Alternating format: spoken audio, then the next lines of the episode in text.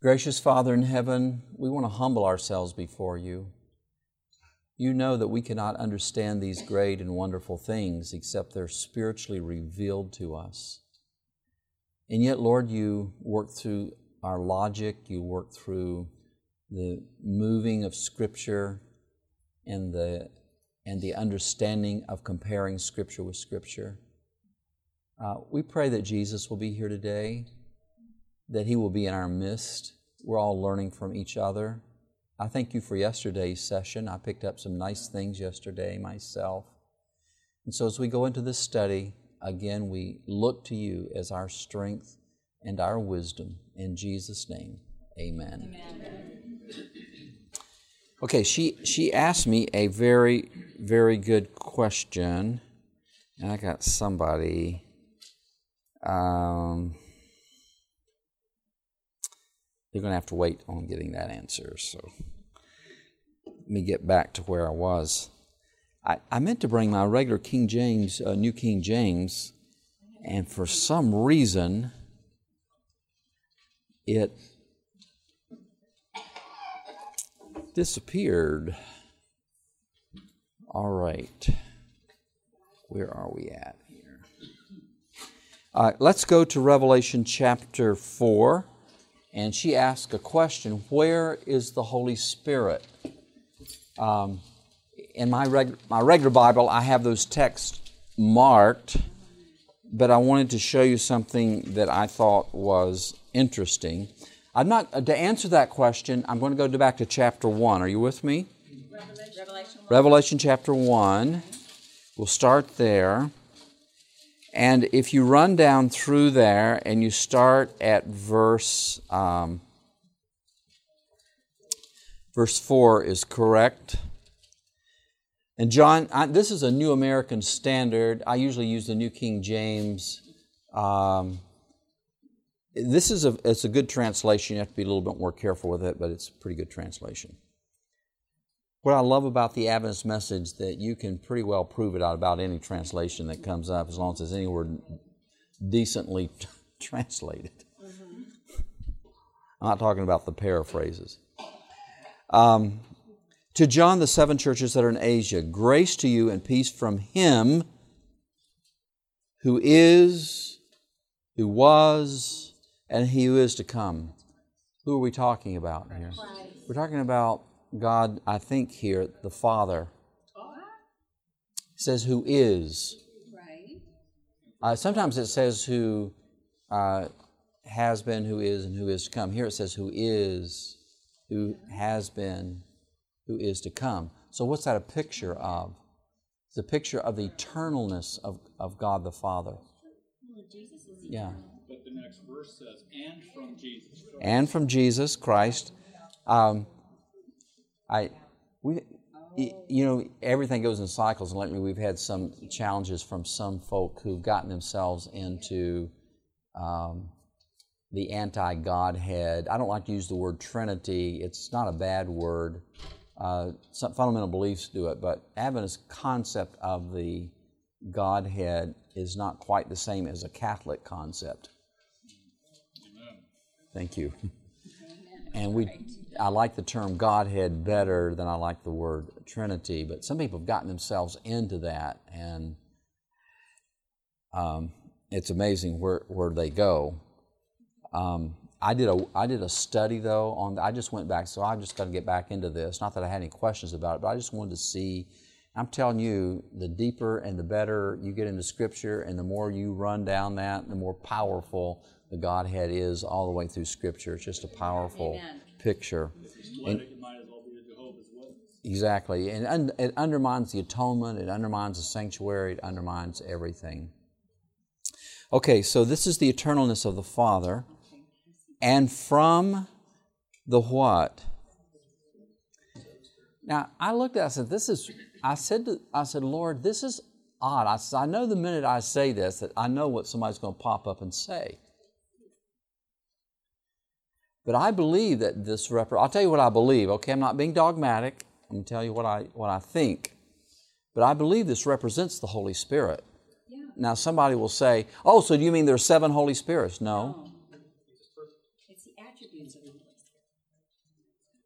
I, I did go to the Greek and I, I looked it up, and it's all. I thought, well, maybe it's seven uh, singular spirit, but that would not be grammatically correct, even with the Greek, I guess.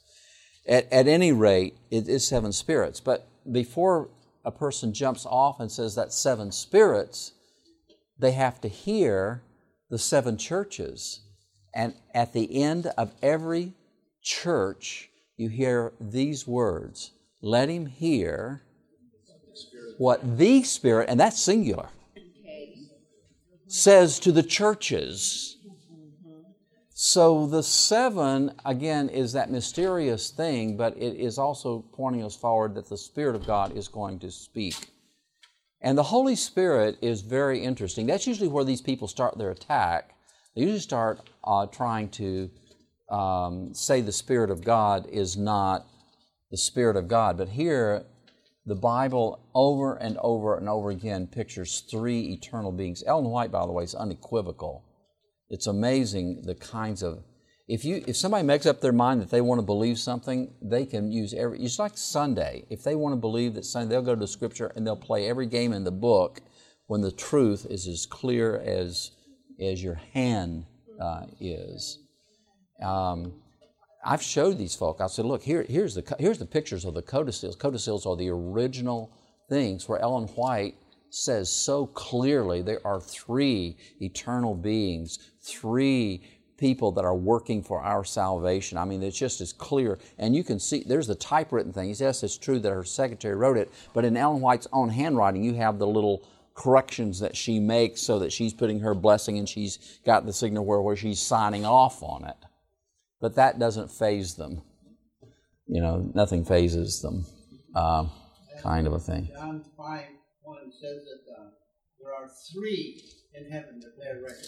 Yes, yeah, yeah. The scripture is clear and the spirit of prophecy is clear. And please. I want to make a point. I've been studying the sanctuary pretty deeply. Yeah, speak up good and loud. When, when it says the seven spirits, look, the golden candlestick has seven lampstands before the throne. That's It's right. On the opposite side of the table of showbread. Yes. Yeah. So would that represent the Holy Spirit as the candlestick? Because you got to remember, it has seven lampstands. That's right.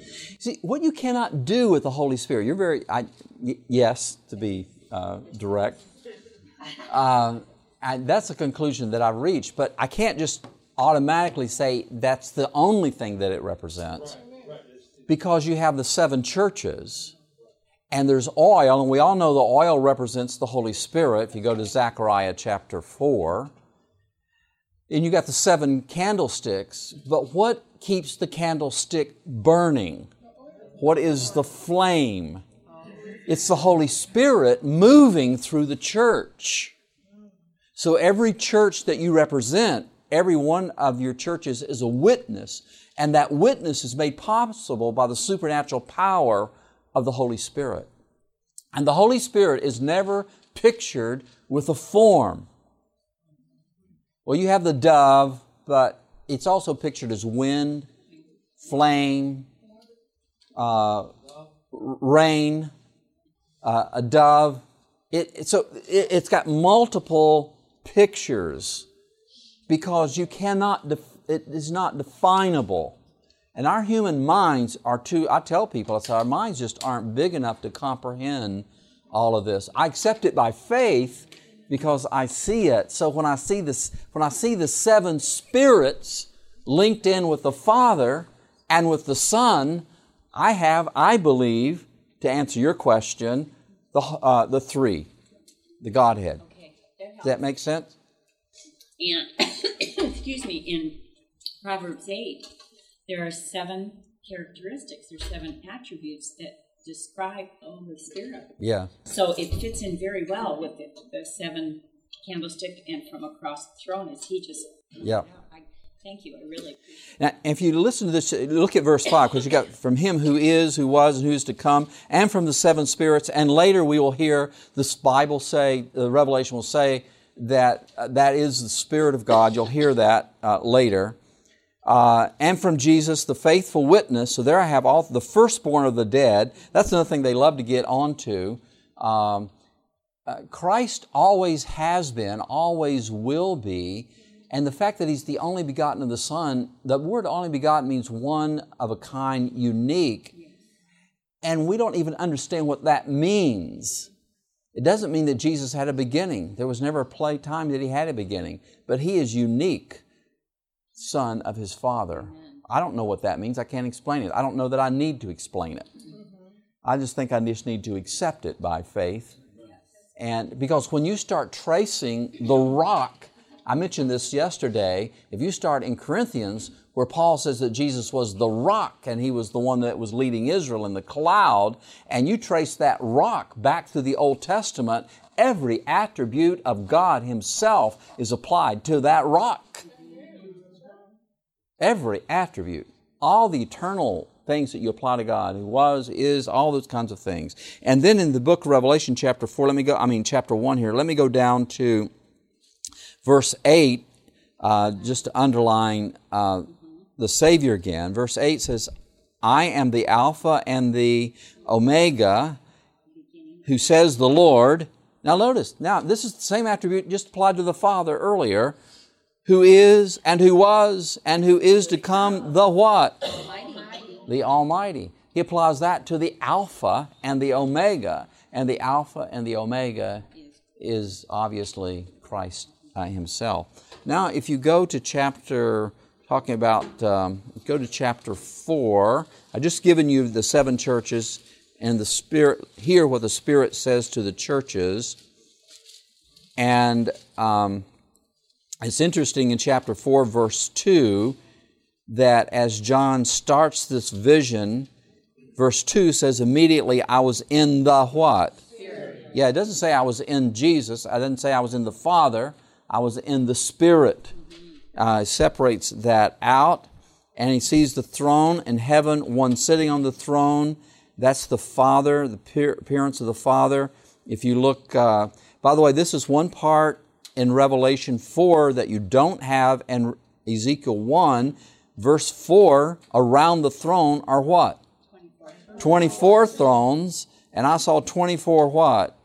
Elders. You don't see those in ezekiel 1 and i believe that these are the first fruits of the resurrection and these are ever around the throne of god at this point ever reminding the entire host of heaven that god has unfinished business on planet Earth because He's coming to get the rest of us.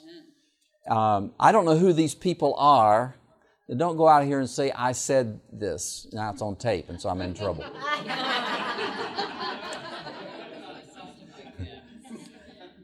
but sometimes I ask myself, who, I wonder who they are. Uh, Ellen White gives, and I can't give you the quote, some is just in my head. Um, but she makes a reference to the fact that these are people who stood for God in the midst of great apostasy and great difficulty. So we don't know who they are. I have wondered, though, if John the Baptist wasn't around there. It, that wouldn't surprise me. If I get there and it's not, but if I get there and it's John the Baptist is there, that's just going, you know, here's a man who we know what he went through. And that's one of the great mysteries. People, people had a hard time with the death of John the Baptist. Why, why did not God intervene? And yet, down through the centuries, that has been a comfort to a lot of martyrs. think of the millions of people who've given their life. If you're called to give your life to Christ for Christ, you die early, you die violently. You can look and say, Jesus has not forsaken me. He didn't forsake John the Baptist. When she talks about people going through difficult times, she says, Did God forsake Noah? And she goes down the thing and says, Did God forsake John the Baptist? He did forsake John the Baptist. Yes question are you saying because Holy Spirit is here because first chapter 4 verse 1 says I was in the spirit? I was just I was just giving that I was going down the, the thing here. I just hadn't got far enough. I was saying that's one of the evidences there that, that John is saying that he's in the Spirit is there. But I'm not done there. Let me go down just a little bit uh, further till I I got off on the 24 elders and I haven't got to the seven trumpets yet. Okay, here's the one I really wanted. Uh, verse 5 And out of the throne came flashes of lightning and sounds and peals of thunder, and there were seven lamps of fire burning before the throne. Now, in chapter 1, we're told the seven lamps are the seven. Notice here, which are the seven spirits of God. Yeah, it's one and the same. So without the Spirit of God, church doesn't exist. The church, it's, it's like when you saw the wheels within the wheels. You, uh, in chapter 1 of Ezekiel, it said the Spirit of God was in the wheels and the Spirit of God was in the beings. It's the Spirit of God that's moving. In fact, you're not alive without the Spirit of God making all of us alive. Yeah. So at any rate, um, it says it's the Spirit of God there. So anyway, I see there all three of them represented there. So that's what I was saying. Okay, let's go. Uh, let's go into. Yeah, I want to give. I, I want to do uh, something that I hadn't shared with you yesterday, that I had put together, and I haven't shared this with anybody else before. But at every place that Jesus moves to these uh, to these pieces of furniture, you see something that's said that's very interesting. And I don't know the total implications of this, but I thought you might enjoy studying it a little bit. When he comes to the lampstands, you can look at Revelation 1 14 to 15. I'm not going to take time to read it. But John there sees the glorified Savior with eyes like a flame of fire. I think some translations will give that like lightning. His eyes are like lightning. And number three, whose voice is the sound of many waters. Often you will hear this say the voice of God sounds like many waters or like the sound of, of thunder. Now, that's at the, that's at the candlesticks, the lampstands.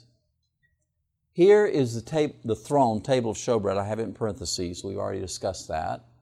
Revelation 4, verse 5, he sees at that throne flashes of lightning, sounds, and the Bible separates these out, and peals of thunder. This is kind of beginning to build a little bit. That's uh, Revelation 4 5. That's from the throne, the table showed. Here's the golden altar. We're going to get into that. When you see the golden altar, you see peals of thunder, sounds, flashes of lightning, and now you have an earthquake. Isn't that interesting? And then, if you uh, went too fast, you mean go back? Revelation 8 5. The, the text will give it to you, so if you put the text down, it'll give it to you. The, the ark of the testimony, when that is open in Revelation 11 19, you see flashes of lightning, sounds, peals of thunder, an earthquake, and a great hailstorm. Notice the intensity as Jesus moves through the heavenly sanctuary, the intensity uh, increases. Now, when you get to Revelation 16, now I'm into the seven last plagues, and once again we get a picture of the Holy of Holies. Revelation 16, 17 to 21 says these are coming out of the um, uh, temple, and now you have lightning, sounds, peals of thunder, and you have the greatest of earthquake and the greatest of hailstorms. Anyway, I just thought that was very interesting and so forth. Now, yesterday, that's, that's a side trip, and you can study, do some study on your own. Um, yesterday, I talked about context and how important it is to. I'm, I'm going to give you a quick review for, for yesterday, real quick here. We need to seek to understand before trying to be understood. Understanding dem- demands a context. Problem solving demands a context. ignoring the context equals disaster. And the launch of an intercontinental ballistic missile is context important. Otherwise, the whole world goes up. If you don't understand the context that they're launching that as a test or whatever, if you don't know the context, they always want to know the context. These guys that are watching the skies all the time, they want to know the context. Uh, six, um, uh, here's an illustration of that Amazing Grace. Now, you we know the title. Twas grace that taught my heart to fear. And a lot of people um, don't get the next, or they don't get that part. They don't see the whole piece. And grace my what? In other words, grace does more than simply relieve my fears. Grace teaches me to fear. That's right. Gives me the whole picture. And so you don't get out of context. Yes? Um, one teacher that we listened to one time suggested he, he made context king, and he called it King Khan. King Khan. Okay. All right.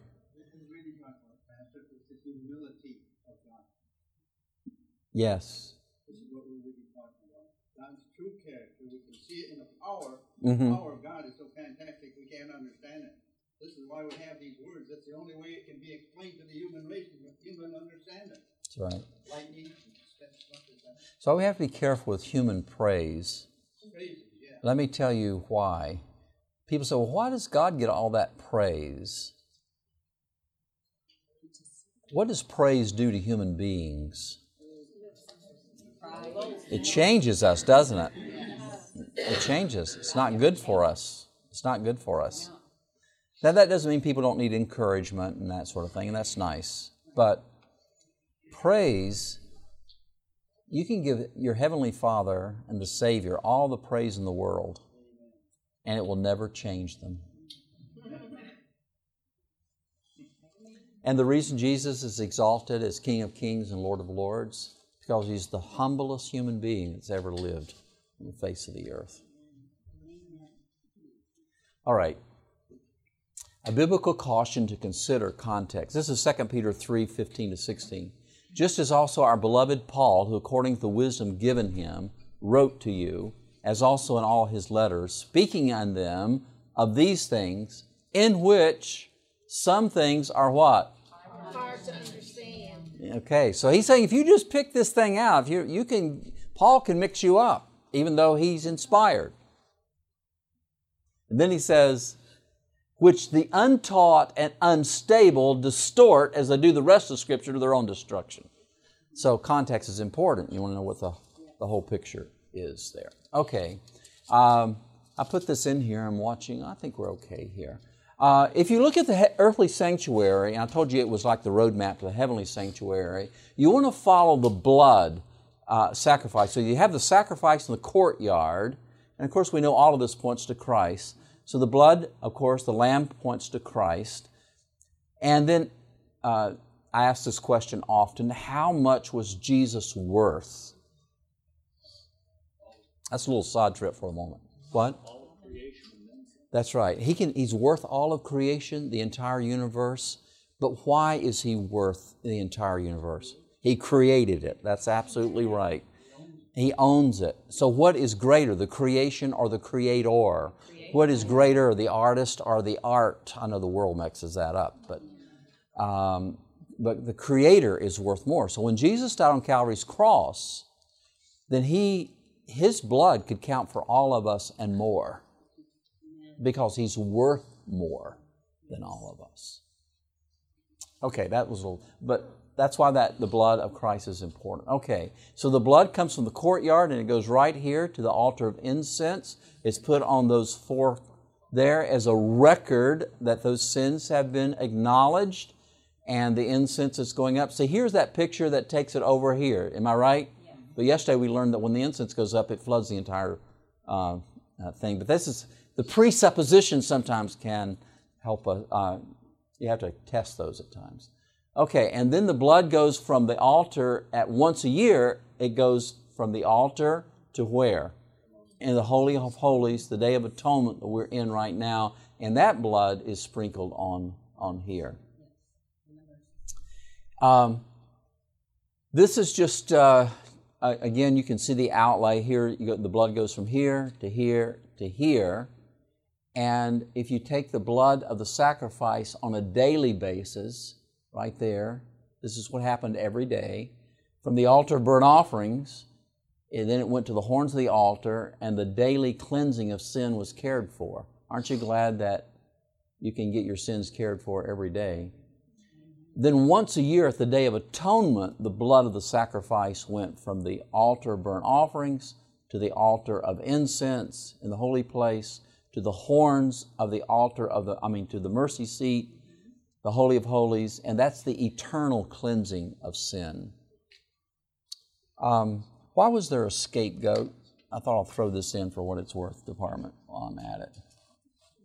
You know, some people accuse Advent and say, well, you got the scapegoat. Those, both those goats represent Jesus. They do?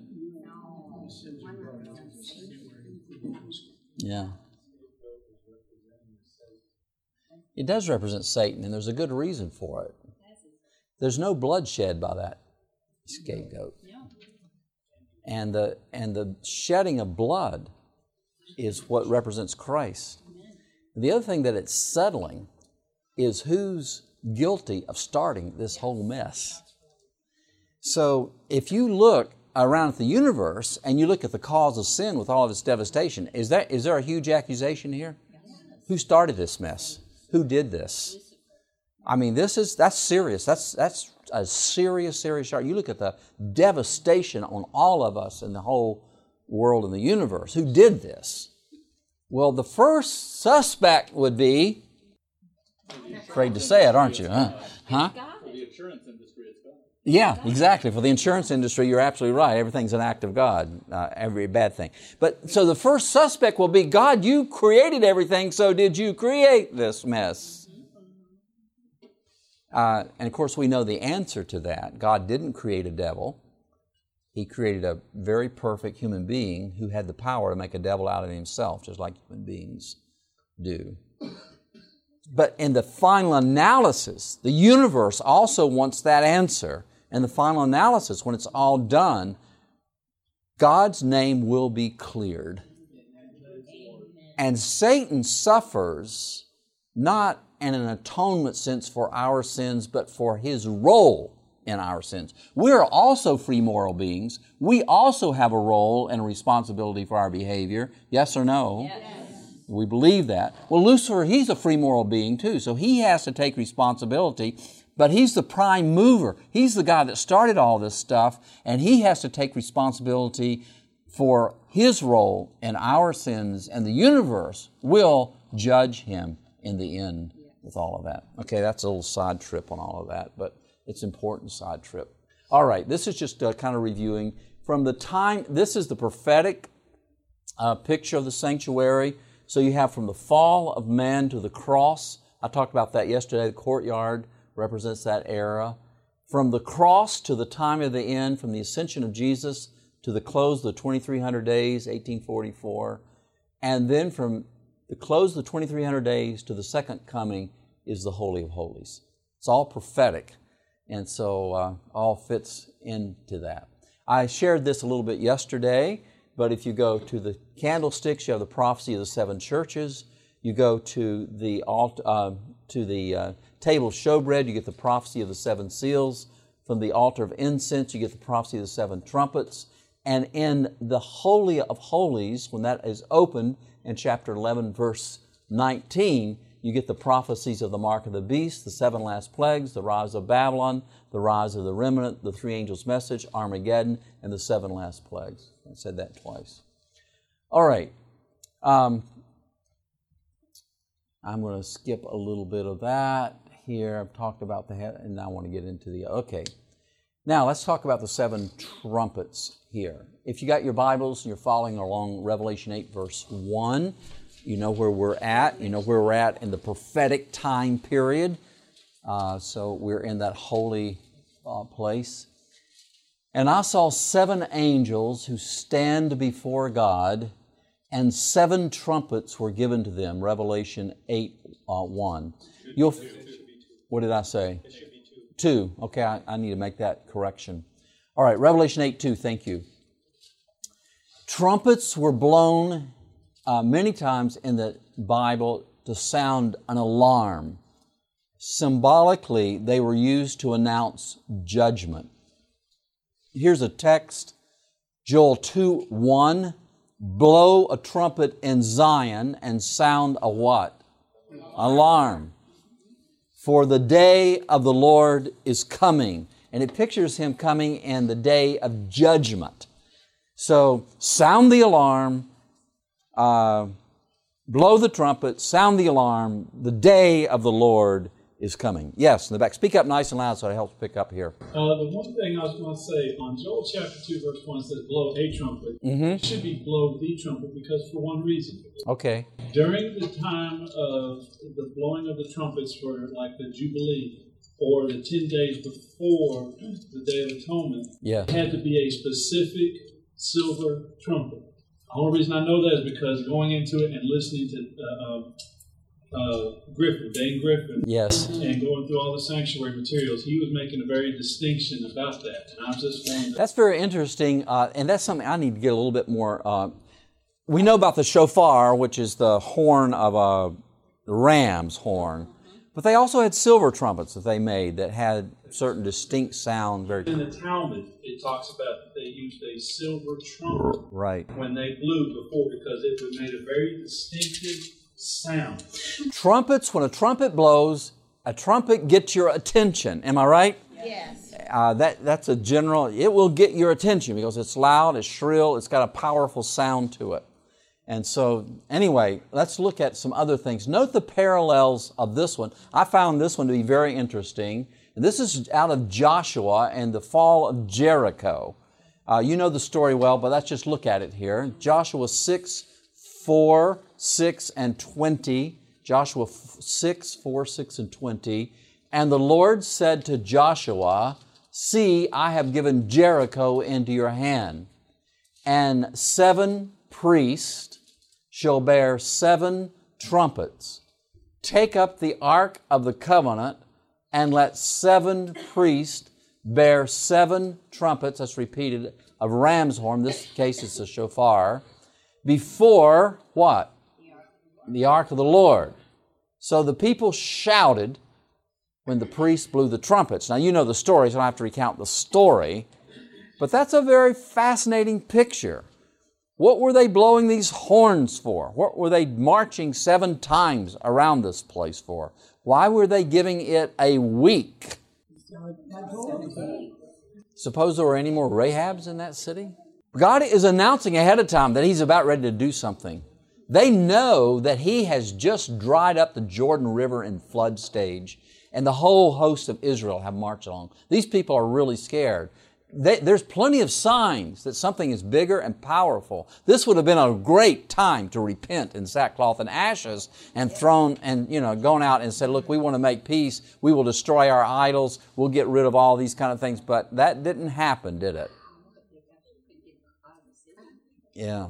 The only one that escaped there was Rahab.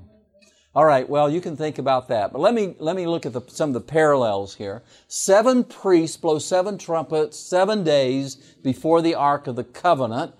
Two, this was carried each day by encircling the city. Three, the blowing of these horns announced the coming judgments of God on Jericho. And four, when by the power of God the city walls fell flat, the city was turned into ashes and was not to be rebuilt. In fact, there was a curse announced on the person who would rebuild Jericho. He would lose both of his sons in that endeavor. Number five, the seven trumpets represent God's judgments on the enemies of His church. And I think that's, uh, people sometimes think, well, God's judgments wait till the end of time. No, God's judgments are already in the land. And God does bring judgments. We maybe not see it just automatically sometimes, but God's judgments are already in the land. Now, it's not the final judgment. The final, we'll see the final judgment in this, but he's saying that God is going to judge the enemies of his church. I will tell you this if God doesn't judge the enemies of his church, if he doesn't hold them back, if he doesn't turn them around, the church will cease to exist. And you will see that uh, as we get through the seven trumpets. God has held his hand over his church and he has turned back our enemies many, many times and made it possible for the church to exist. Um, if Hitler had won World War II, if the Japanese had won World War II, what do you think would have happened to Christianity? Yeah, you can imagine. Aren't you glad you're not living in Hitler's world? Or what if the Muslims had taken over all of Europe? Aren't you glad you're not living in that world? Daniel warned us and said that will never happen. Mm. But what happens is that God moves in human history. If you look at the, the um, if you like history, if you look at, at, did I mention this yesterday? Hope I, maybe I mentioned it Friday night. I don't know, somewhere. I do too much talking sometimes. Keep track of every, all your thoughts. But if you, if you look at the United States, I think I mentioned this Friday night, the United States was not prepared for World War II. It was not prepared. And uh, if you look at the first 24 hours of Franklin D. Roosevelt, um, and Franklin D. Roosevelt was ex- sharing his frustrations, his concerns, his fears, he was basically saying to this individual, the United States has one battalion that's combat ready. One. Hitler had 200. The Japanese had 100. If they had known that, one could have come from the East Coast, the other could have come from the West Coast, it had been all over. In fact, he said he didn't think if the Japanese had just kept rolling on, the empire had rolled on to the West Coast, that it would have taken us till Chicago. They'd been to Chicago before we'd ever got them stopped. I think I shared that Friday night. So this prepared thing, uh, God, God does move. Now, it's interesting that if you go to the Battle of Midway, that was after Pearl Harbor. That was, uh, it's a horrible thing. It's a horrible scene. But it all turned on five minutes. In five minutes, the whole Pacific War turned. In five minutes, three Japanese aircraft, uh, aircraft carriers went down, and that was after they had slaughtered every um, torpedo bomber that the, uh, our carriers had launched, destroyed every last one of them. But while they were busy down there, they didn't know about the ones up there, and those guys came out of the clouds. And of course, you can. But in five minutes, the whole thing turned. It, it's amazing and, and the empire of Japan was never able to gain the, the initiative again. That turned the whole thing. And what it did is it bought the America um, uh, industrial machinery time, and, uh, and of course the rest is history. judgments, God's judgments are, uh, are at work. So, um, when the trumpets finish blowing, the enemies of God's church are destroyed by the power of God. Uh, you see, the last part of the trumpets is the cities of the nations fell, and the earth and all that is, is burned up. Why? Because the cities of the nations in the end of time become the enemies of God's church. The whole world becomes the enemy of God's people. The whole world colludes together to destroy God's people. That's what the mark of the beast is all about. It's just a recapitulation, if you please, of Mordecai and Esther and that whole story. Um, uh, you know, Hitler's desire to wipe out all the Jewish people. God wasn't going to let that happen. In fact, I think one, because if he had been allowed to wipe out the Jewish people, he would have wiped out the fulfillment of the prophecies. Now, somebody said, well, isn't the church the new Israel? Yes, that's true but God is not yet finished with the Jewish people. And I don't believe the Zionism, I don't have time to get into all of that. But uh, read uh, Romans chapter 7. No, yeah, uh, no, uh, Romans chapter 11. It rhymes with 7. it's an old age, you know. Uh, and you'll, you'll find that, you know, God does a special work in the end of time. He, all will be saved in the tree of faith in Christ Jesus. When I say all, both Gentiles and Jews who choose to believe. Okay, let me, let me get back here. So let's go on. Let's go to verse 3 to 5. I hope I've got the verses right this time. I think I do. So this another angel, I talked yesterday that I believe that this angel, not a created being, is representative of Christ. This is the picture of Christ. Came, and because there's the intercession, inter, intercession that's going on, came and stood at the altar holding a golden censer, censer and much incense was given to him so that he might add it to the prayers of all the saints on the golden altar which is before the throne. I talked about that some yesterday, so I'm not going to, but it's one of the most beautiful pictures in the book of Revelation. I, I will say this though God's judgments do respond to the prayers of God's people. So, as God's people are crying out under oppression, God hears His children. He's not deaf to our cries. And the smoke of the incense, the prayers of the saints went up before God. That's telling you that God the Father hears those prayers through Christ as the intercessor. Out of the, uh, went up before God out of the angel's hand. Now there's a response. Evidently, between this line and this line, there is a response. God evidently gives permission. God says, yes, do this. Now notice, the angel took the censer and filled it with the fire of the altar. What is the fire of the altar? The fire of the altar is the judgment. Why does the fire burn up the sacrifice? Why did the cross consume Jesus? There's, there's judgment involved here. Um, we look at the cross of Christ and people don't, sometimes they don't talk about this. We have, we have some emphasis at times in the Adventist church that are very worrisome. There are people who say, you know, God, uh, Jesus was not really a sacrifice. Yeah. Oh, yeah. You haven't heard that. It's a, it's a big deal in certain places. And I'm not going to start naming them, but I'll just, your, your antennas can go up when you hear it.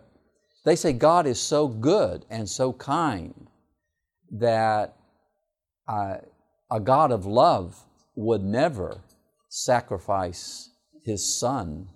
Uh, they say God's not mean. Would you sacrifice? You know, you can hear the the the stuff going on there. Um, I see your hand. Let me come to it just a minute. Um, but but let me just let me just come back on that just a moment. The reason God gave up Jesus, by the way, was not forced to come here. He didn't have to pay the price. In fact, God gave him the opportunity at, right at, at Gethsemane. Jesus says, I have six legions of angels that can deliver me at any moment that I ask for it. Those are my words, but I've got the Father has set aside six legions of angels, and they're all girded for war.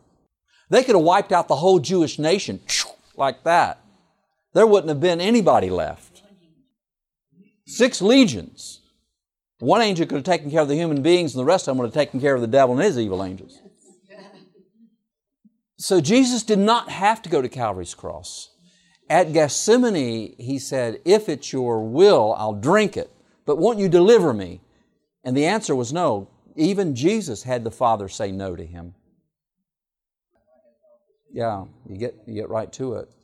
There's no way to atone for sin because sin has to be uh, God has two attributes you see all the way through and, and uh, hold together, and that is justice and mercy. Justice and mercy both come from the love of God. Both of them come from the love of God. So, sin requires judgment. Why? Why does God have to require judgment for sin? He has to wipe it out of the universe because He's a responsible God. And sin destroys the universe. Sin destroys, like a snake. Why do you kill a snake if it's around your kids? Why do you kill a snake? I know all the whatevers.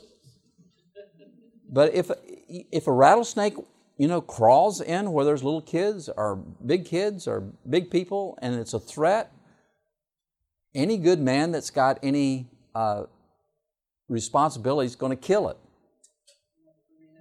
Get rid of it. Am I right? You're not going to sit there and let it bite your kids.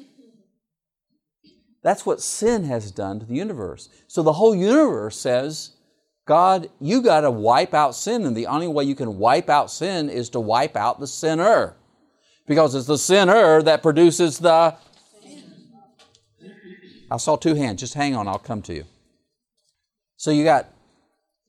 Um, so God's judgment has to do that. But God is not only just. God could have wiped out the uni- I mean, could have wiped out this world and been just. But God is not only just. He's also merciful. But not indulgent mercy.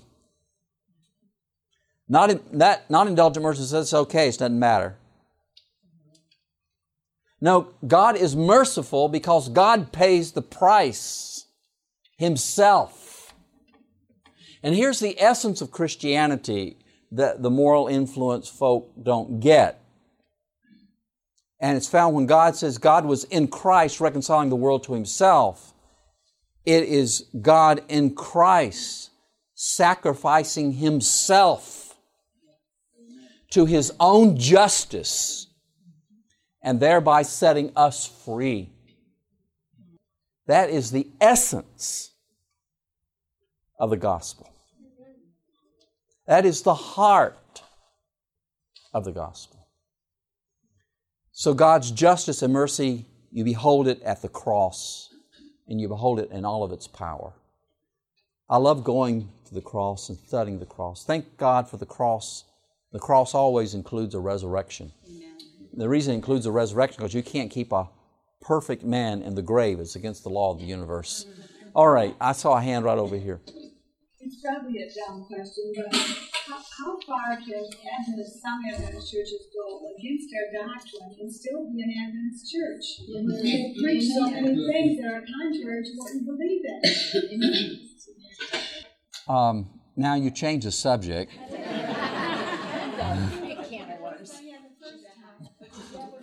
It, it, I said that, Swan, because it's a, it's a hard question. It's not an easy question, and I understand the question. But sometimes we have to be patient, and the Adventist church is not just, even though some people think, it's not just top down. Elder Wilson just can't just, he can't just walk in here and say, you know what, this church needs to go, so it's off. No, there's a body of Christ, and that body has to act um, the Adventist church is both top down and bottom up. But at some point, some point, it will come to a crisis, and that's why there's going to be a shaking. I don't like the concept, but it's there. Spirit prophecy is very clear about it. Jay Gallimore didn't come up with that. My prayer is, Lord, when that shaking comes, shake us in, not out she's very clear that there are going to be company after company that will leave us. And, and some of our worst enemies will be lights that we have admired for their brilliance. You're going to have to know why you believe what you believe. And right now, we got a lot of wheat and tares growing together. But at some point, God will sort it out. But we'll just have to wait for that time. Now, to be fair, I can't. I saw your hand. I'll come over. that. That's the best answer I've got right now. On the verse five, where it's talking about the angel took the censer and filled with fire to the altar and threw it to the earth. Yeah, speak up nice and loud. I'm trying to understand that verse because it, where it says that he threw it to the earth and there were voices and thunderings and lightnings and an earthquake. What did it represent when you said um, the judgment. Where did it, what transit, what time period of judgment was this taking place when he said he threw the sin? There's some significance to this. I don't know. I always wanted to understand what that meant. The significance is that this fire that's being thrown to the earth and produces all of this action on earth uh, is being is going to be fulfilled in these seven trumpets over the time period of Christian history. So this is the Lord telling John. John, you know, he starts out. Uh, if you heard uh, uh, Dr. Sorky's 11 o'clock meeting, which I was blessed by, uh, he pointed out that right from the get go, John, in, in chapter 1 of Revelation, John says, I'm your fellow brother, uh, fellow servant in tribulation. And so this is God's answer to that. He's saying, John, you, in fact, he took you through the first, uh, how many chapters there? The first 13 chapters in an er, survey in cha- uh, at, at, at 11 o'clock, and he showed how the church was getting hit, hit, hit, hit, hit. In other words, we're taking blow after blow after blow after blow. And then you see the intervention of God. So the church is going to take blow after blow, and God says it's not going to be just the church doing blow. I'm coming back with some blows of my own. Because if I don't, the church will not be able to survive. But it doesn't mean that we're going to escape tribulation. So this fire, thunder, lightning, earthquake, all of those things are going to be found in the seven trumpets in God's judgments against the forces of darkness. Now the great controversy theme is going to be played in the seven trumpets because you have Satan and his evil angels and the confederacies that they control. And their one purpose is to counteract everything that God has done, everything that He's promised, and all the prophecies. And they're trying to overthrow that with the kingdoms of the world, the nations of the world, the movements of the world, political movements. They're trying to counter that, and God is saying, Yeah, go right ahead, do that, but I'm coming back. I'm going to blow back. And you're going to see that in the trumpets.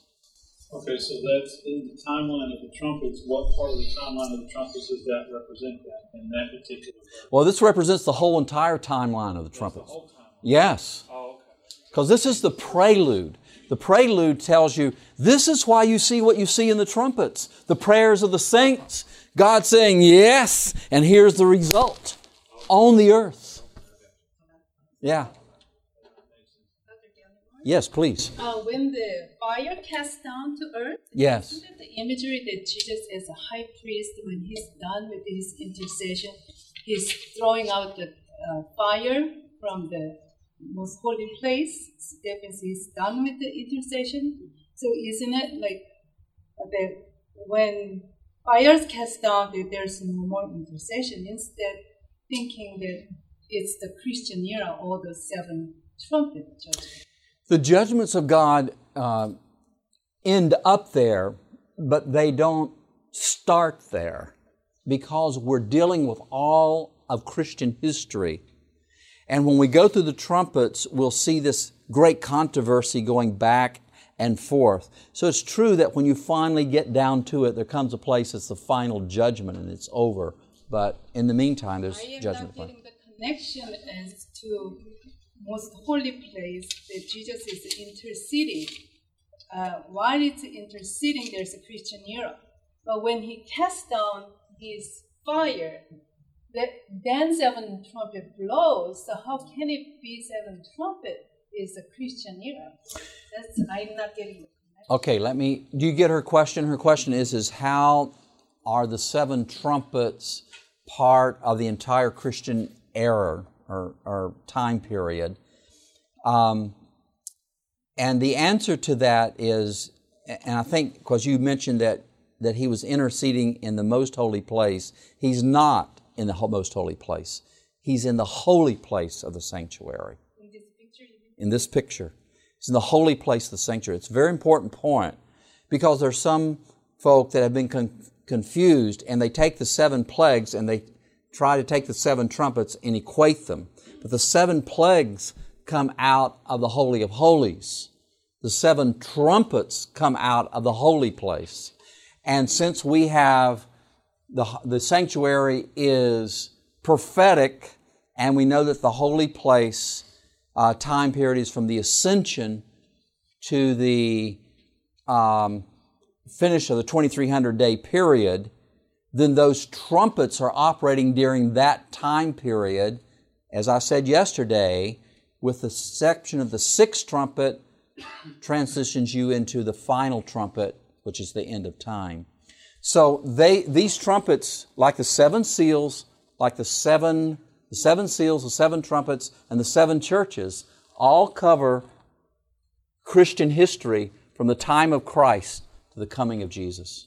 Well, my confusion is this verse, chapter 8, verse 2 through 5 Okay. is the imagery of Jesus as a high priest interceding for us in heaven. When he cast the fire down to earth, then his intercession is done. And then seven trumpet comes after that. Now, I, I think that, that imagery, I- I think you're, you're taking that and pushing it over into the Holy of Holies. Because what you have here, listen, listen to the logic here from the text. The text is Jesus is intercessor. He's, he's not in the Holy of Holies, he's in the holy place. And the prayers of the saints are coming up. Why are the prayers of the saints coming up? Because the saints are under tribulation, they're under difficulty and they're praying for help and for relief, not only just for forgiveness. So those prayers are coming up. God answers those prayers and He throws down this fire from the altar, and that fire then is going to be played out in seven trumpets, which will include the seven last plagues. But this are seven trumpets that include God's activity in the great controversy all over the entire Christian era. You'll see that as we get into it. See me after and we'll talk a little bit more. Okay, right in the back. even though I, I see what point she's making, because sometimes in Revelation it just it kind of goes over and over. The chapter before that talks about the sealing of the hundred and forty-four thousand. It kind of continues on, and maybe they didn't break it up right, but it kind of continues on into the next chapter. And it mm-hmm. says he throws out the censer. Usually, what I found in Revelations is when it starts talking about the seven trumpets and it talks about the seven churches, it, it is a breakdown of the ages, but he does that over and over and over again, giving you a closer picture.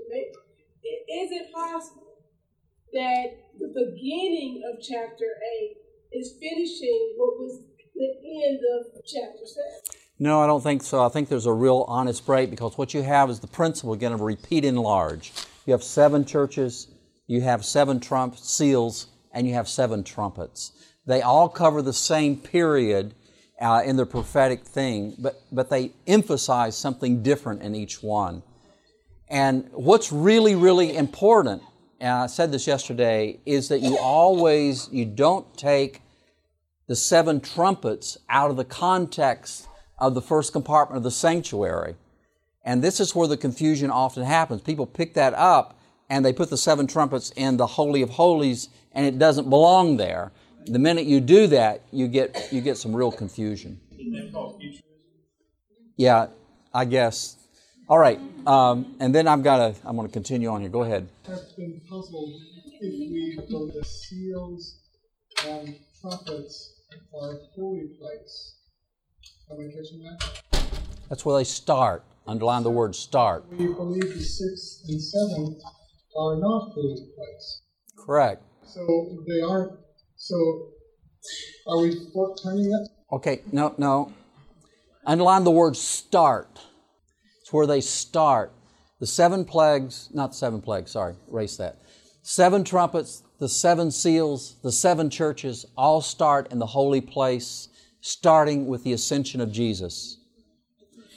And they last all the way to the end of time. They include the final scenes in the Holy of Holies.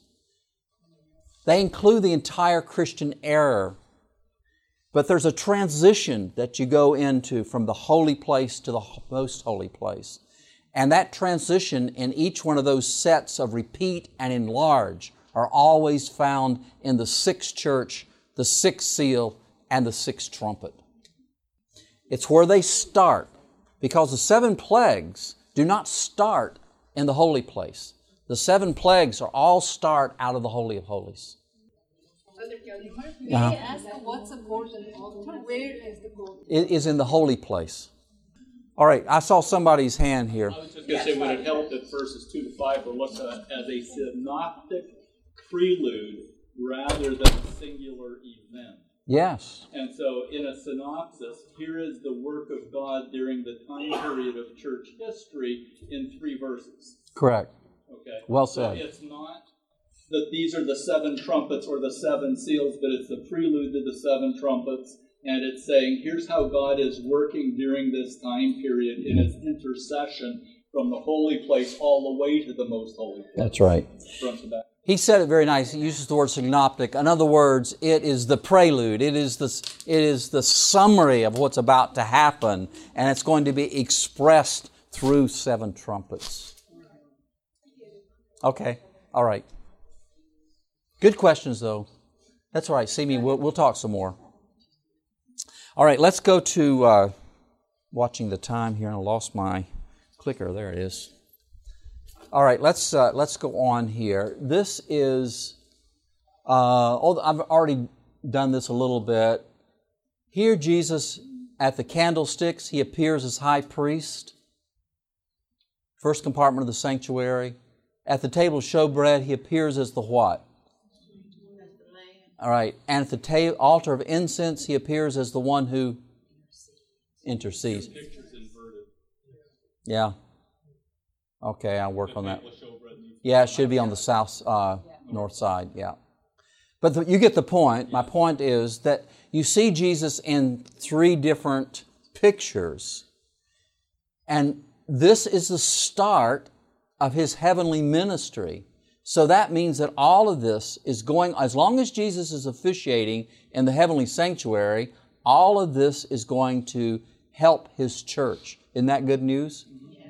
But what you don't do is you don't take the candlesticks and put them in here, into the Holy of Holies. You don't take the table of showbread and start it in here. You don't take the altar of incense and start it in here. But this is where a lot of people get confused because they see seven trumpets and they see the judgments and they think about the seven plagues, and so they pick this up and start this in here too. And then you're, then you're out of context. Then, you, then you're going to have a problem. Okay. Isn't there also a certain equipment which goes with, uh, with the incense into the, holy, the most holy place? Okay, say that again. I'm, I'm not quite sure I followed your question. There's a, there's a certain uh, device with, which has in, incentive or uh, incense. Yeah, the, the censer. As a censer, yeah. Okay. It goes into the holy place, to, into the most holy place too. Yes, this is um, the priest will. Uh, the priest carries a censer. Uh, this is called the altar of incense. Uh, but on the Day of Atonement, he will also carry a censer into to this. But that's flooding the whole compartment with the presence of Jesus. Yes. Okay, let's uh, let's go on. Just trying to keep those pictures straight. All right. Babylon has been the great enemy of God's people in the Old Testament. Would you agree with that? Yes. Yeah. Okay. Revelation picks up the name Babylon and uses it as a symbol of the enemy of the Christian church. That fair? Okay, we're all there. The early church understood Rome to be the new Babylon. Here's 1 Peter 5 1. She who is in Babylon, elect together with you, greet you. The truth is that, that there was no Babylon in Peter's time that was occupied. And that's because the Christian church viewed Rome as Babylon. Okay? I'm just trying to make sure that we're all together on that. That's 1 Peter 5 1. Doesn't say that? I should have brought my little piece of paper here correct line. Try Second Peter. No, there's no Second Peter 5. It is in Peter, though, I will tell you that. Uh, Somebody find. 13, verse 13. Okay. First Peter five thirteen. 1 Peter 5 13. What did I say? 1. Okay. Left off the 3. Left off 3. Okay, I just made a note to myself to fix that. Okay, so she who's in Babylon, that's really Rome. Elect together, greet you. The early church understood that. Now, this is important. Now, I, I'm assuming that, uh, I'm making some assumptions here. And one of the assumptions that I'm making is that most of you, if some of you are not, then get a hold of me and I'll try to help you with that or find some way to help you. I'm assuming that most of you know the great basics of Daniel 7, Revelation 13, and those kinds of things. So I'm making that assumption in here, so I'm going more to the, the heart of things. Rome, in both its pagan and papal phases, has proven to be the great enemy of God's faithful church over the last 2,000 years. That, that's just kind of cutting right to the heart of it, and that's right where it's at. And let me ask a question Does Rome last the entire Christian era? Yes. So God's judgments are going to last the entire time. If God didn't intervene with the judgments, faithful church would be gone. So the trumpets announce God's judgments on Rome, both pagan and papal phases. We will see that without those judgments, Bible truth would have perished from the earth. This is Psalm 103, verse 6. Double check, make sure uh, I'll make a note of more typos. The Lord executes righteousness and justice for how many? Who are oppressed.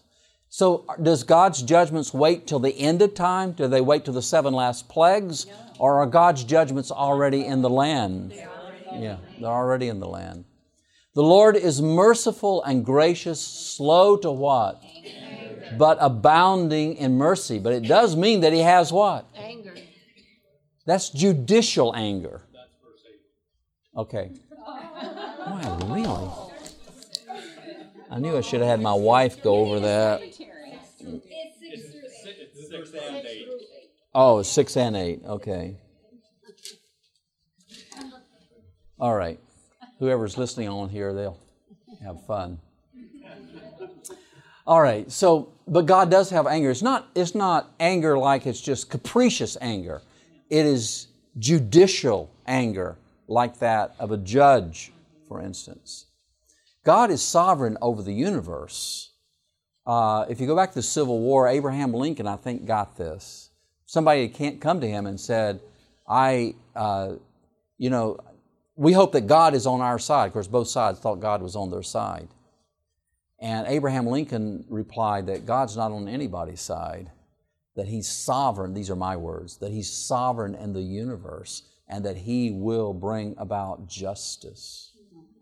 Ellen White said in that Civil War that for every lash of a whip on a slave, God required the lash of a sword.